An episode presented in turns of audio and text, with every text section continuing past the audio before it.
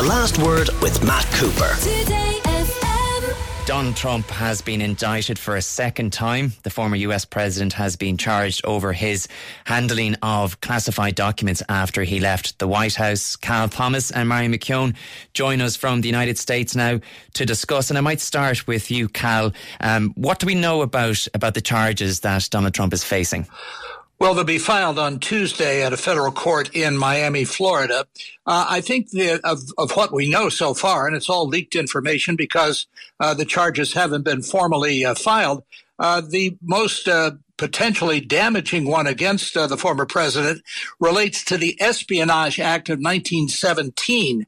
And that law makes it a crime to remove, copy, or share national defense information or to willfully retain national defense information and fail to deliver it to the officer or employee of the United States entitled to receive it.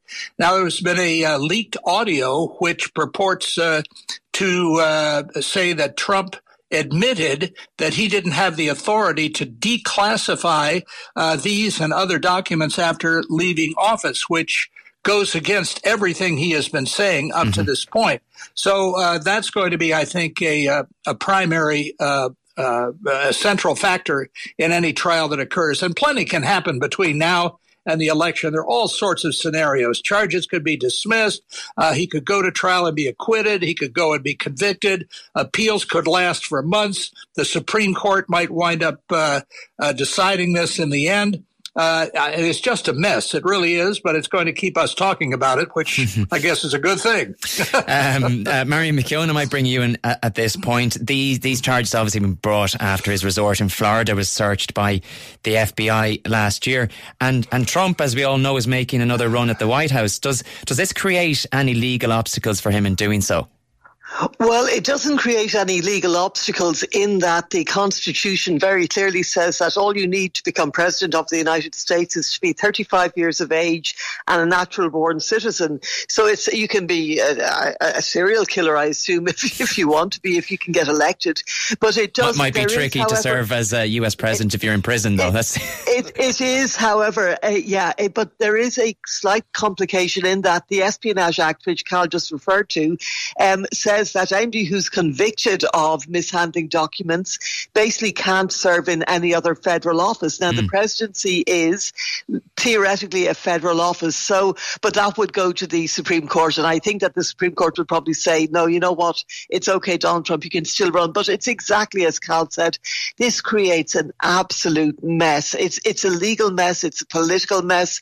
And we saw what's happening already with Donald Trump in that he came straight out. He hadn't even seen the indictment. Nobody has seen the indictment yet. It's sealed until Tuesday. Mm-hmm. Uh, but as soon as he got the call in Bedminster at uh, seven o'clock uh, yesterday evening, he went straight out on social media and tried to own the narrative again, uh, just as he did with the Alvin Bragg indictment. But this is much, much more serious. And, and you know this what, Marion? Let's charge. let's let's let's hear from the man himself because, as you say, uh, Donald Trump did take to his social media platform Truth Social to respond to the federal indictment filed against him. We have a clip of that here. Our country is going to hell, and they come after Donald Trump weaponizing the Justice Department, weaponizing the FBI. We can't let this continue to go on because it's ripping our country to shreds. We have such big problems, and this shouldn't be one of them. It's a hoax. The whole thing is a hoax, just like Russia, Russia, Russia, just like the fake dossier was a hoax. You saw the Durham report. You saw the Mueller report. It was all a big hoax. You had two impeachments, and they lost, and we won. And we had tremendous support. But that was a hoax and a scam. And now they're doing it again. It's just a continuation, seven years, even after I'm out. But it's called election interference. They're trying to destroy a reputation so they can win an election. That's just as bad as doing any of the other things that have been done over the last number of years, and especially during the 2020 election. So I just want to tell you, I'm an innocent man. I did nothing wrong. And we'll fight this out just like we've been fighting for seven years hoax and a scam, and he insists he's an innocent man, Cal. As Marion says, if he can still run for president with that indictment hanging over him, is there an argument to be made that this could actually be good for Donald Trump's campaign? The sense that despite all of this man's controversies he's met in recent times, it seems to rally his troops for some reason. Well, it does, uh, Frank, and it takes uh, all the oxygen out of the room for the other Republican candidates. Mm-hmm. They're going to have a very difficult time getting their messages through. Uh, Nikki Haley, the former governor of South Carolina, as presidential candidate, uh, put out a statement today basically attacking uh, the special counsel and uh, defending Trump for whom she used to work, of course, as UN ambassador. But uh, so I, you know, I think a lot of Republicans uh, are are are concerned about what they regard as a two tier. Uh, system of justice in this country. They look at how Hillary Clinton got a pass from then FBI Director James Comey on her mishandling of classified documents. Comey said she didn't intend to break the law. Well, try that the next time you're pulled over by Garda on the M50. They'll probably laugh at you before writing a ticket. Um, uh, so I, I, think they have a legitimate point here. But again, this is all unprecedented. It, it will divide no matter how it turns out. This country, uh, we're at each other's throats. It's really, really discouraging. It is not the kind of uh, country I grew up with or the kind of politics I grew up with, which has always been contentious, but we never viewed each other as enemies. This is bad stuff for the country, regardless of your political positions. Um, Marion is obviously also facing trial in New York next year over allegations that he falsified business records, and this in relation to um, an allegation of hush money being paid to a porn star.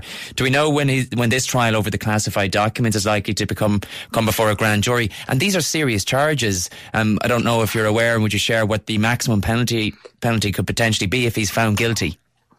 Well, you know, it's been reported that it's 100 years. That's not actually correct. Uh, the maximum penalty would be somewhere around 30 years. Okay. He is absolutely unlikely to get that.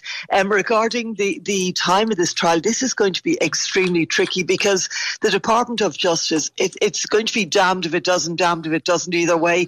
I just want to very quickly pick up what Cal said. Mm-hmm. Hillary Clinton did not get a pass. Hillary Clinton, James Comey came out 10 days before the election and said he was reopening the investigation into Hillary Clinton 10 days before the 2016 election. She did not get a pass. There was nothing there. This is all about intent.